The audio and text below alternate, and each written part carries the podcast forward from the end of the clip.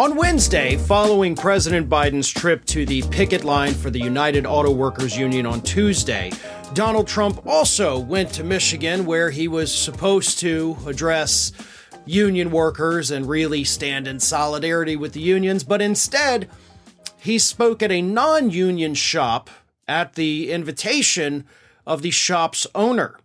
But don't worry, because there were tons of people in the crowd holding signs that said things like union members for Trump, auto workers for Trump. So it was very obvious, you know, looking at the crowd, that he's still got a lot of the union people and a lot of the auto workers to come and cheer him on. There's a problem. Those people weren't actually union members. Some of them were not even auto workers. According to the Detroit News, uh, via Huffington Post here. One person held a sign that said Union members for Trump, but admitted to the newspaper she was not a union member. Another carried a placard with the words Auto Workers for Trump and confessed he was not an auto worker when the outlet requested an interview. Neither individual identified themselves. So his audience, his crowd, was filled with fakes, with frauds, with phonies, which is great because that's what he is but he couldn't actually get the real union people. So I guess his campaign said, What the hell? What if we just pretend that you're talking to the unions? What if we hand out these signs? Or what if we pick people holding these signs to make it look like it? I don't know which one happened there. I would not put it past the Trump campaign to have made these signs themselves and handed them out to people to hold up during Donald Trump's speech. I mean, after all, this is a guy who faced accusations that he had to pay people to show up to his original announcement that he was even running for president in 2015. Let's not forget about those stories that started surfacing shortly after that event. Donald Trump is is really not having issues drawing crowds. Obviously, the crowds are not as big as they used to be, but it's not always the quantity. Sometimes it is, in fact, the quality of that crowd.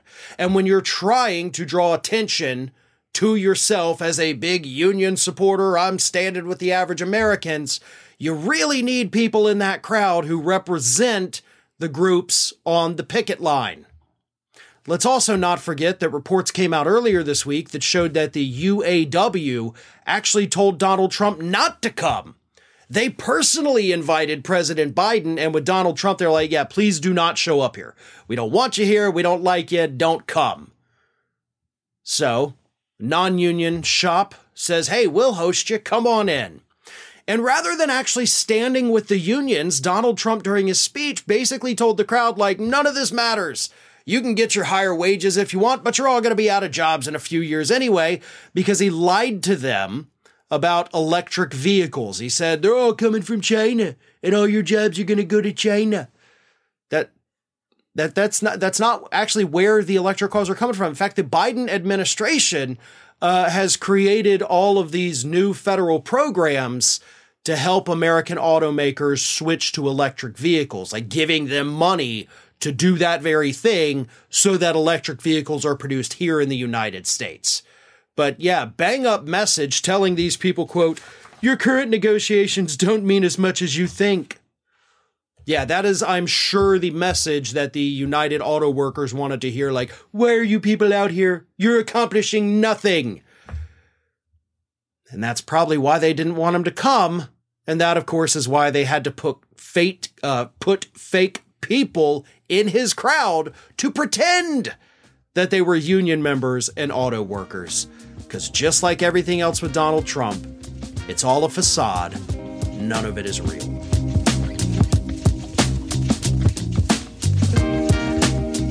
So, a little over three weeks ago, as we all know, I talked about it at the time, Fani Willis responded to Jim Jordan's request from the House Judiciary Committee, where Jim Jordan said, Give me all of the information that you have acquired in your investigation into Donald Trump.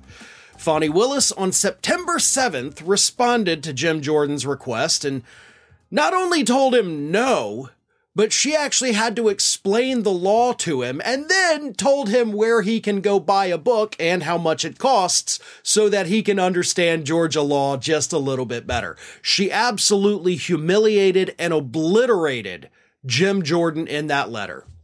So it took him a little over three weeks to finally muster up the courage to respond to her letter, which he did this week. And here is what he said.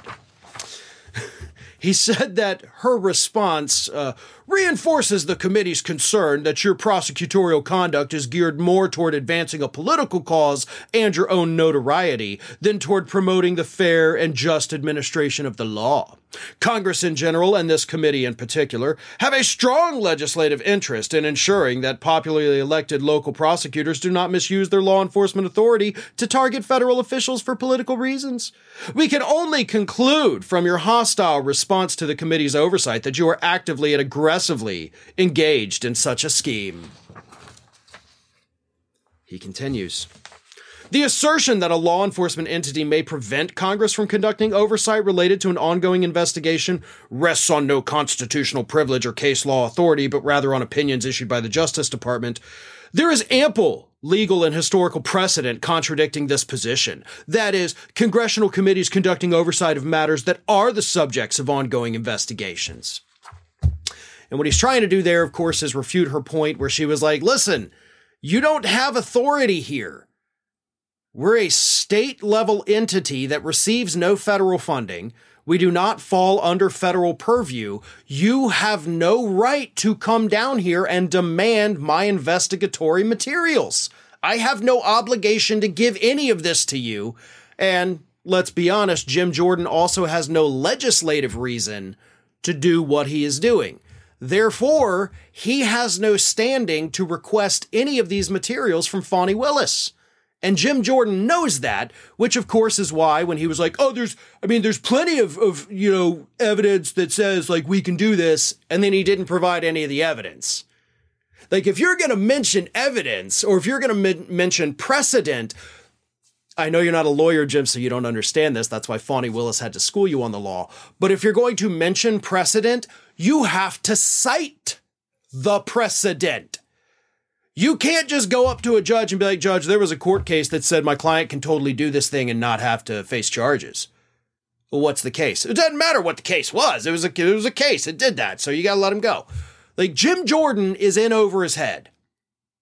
That's why it took him more than three weeks to respond to her initial letter. Like he had to sit there and think things out, probably, you know, look up how to spell the hard words because he doesn't know what the hell he's doing. He has no real reason to do this other than trying to protect Donald Trump. That is what this is about 100% without question. There's no legal reason for him to do it. There's no legislative reason for him to do it. He's attacking Fani Willis because Donald Trump wants him to attack Fani Willis. And again, she ain't having it. She has absolutely stood her ground. She's put Jim Jordan in his place. She has done everything by the book the way that it is supposed to be done. Jim Jordan has no real grievance with her other than the fact that she is clearly good at her job. And that's what pisses Jim Jordan off the most. If this were some nut job, incompetent prosecutor trying to take on Donald Trump, Jim Jordan wouldn't bat an eye because he'd know they'd have no chance. But because this is a successful African American woman who is very good at what she does, Jim Jordan is terrified that she is going to be successful in sending Donald Trump to prison. So he's going to throw everything at her that he can. But she has the law on her side and she knows it. So all she's going to do is continue to humiliate Jim Jordan and he'll continue to stumble and fumble his way in sending her these idiotic letters.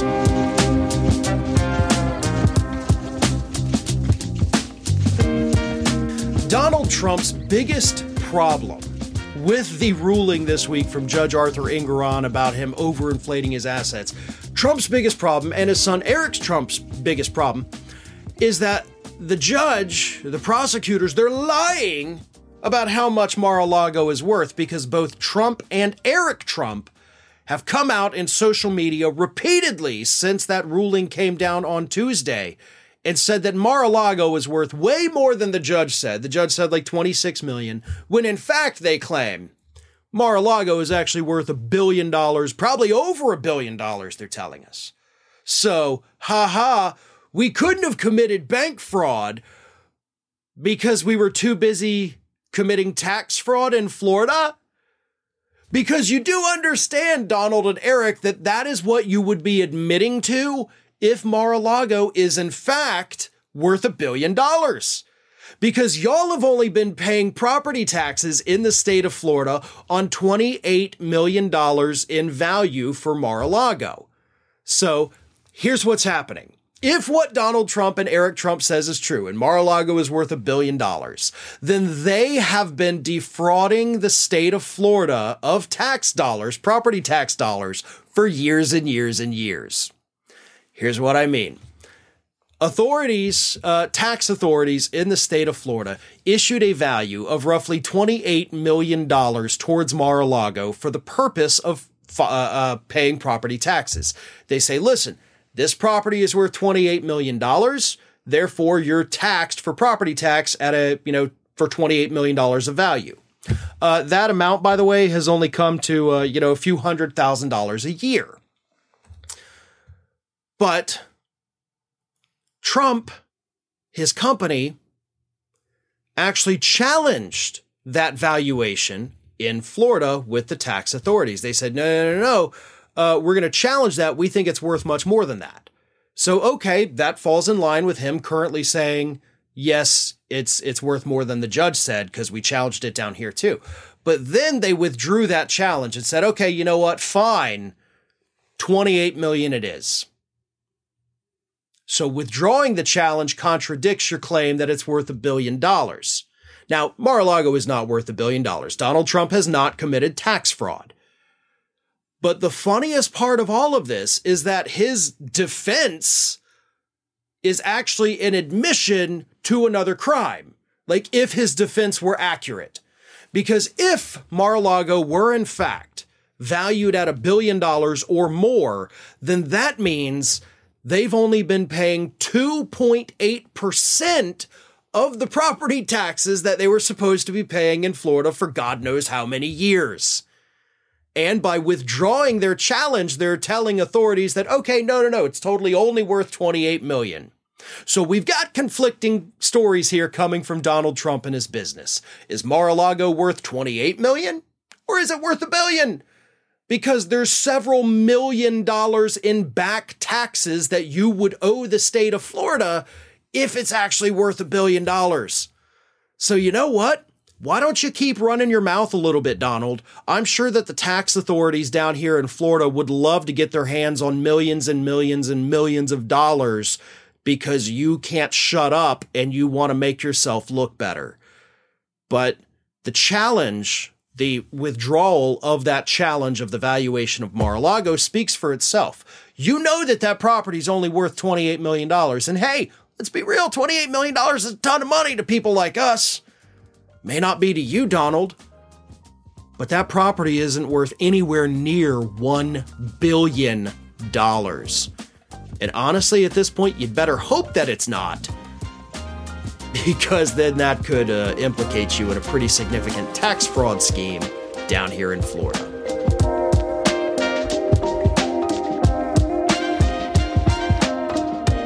Listening to today's Fair and Balanced Daily. Stay up to date with all of our content by finding us on YouTube at youtube.com slash fair and balanced and follow me on Twitter, Facebook, and Instagram at fair and balanced.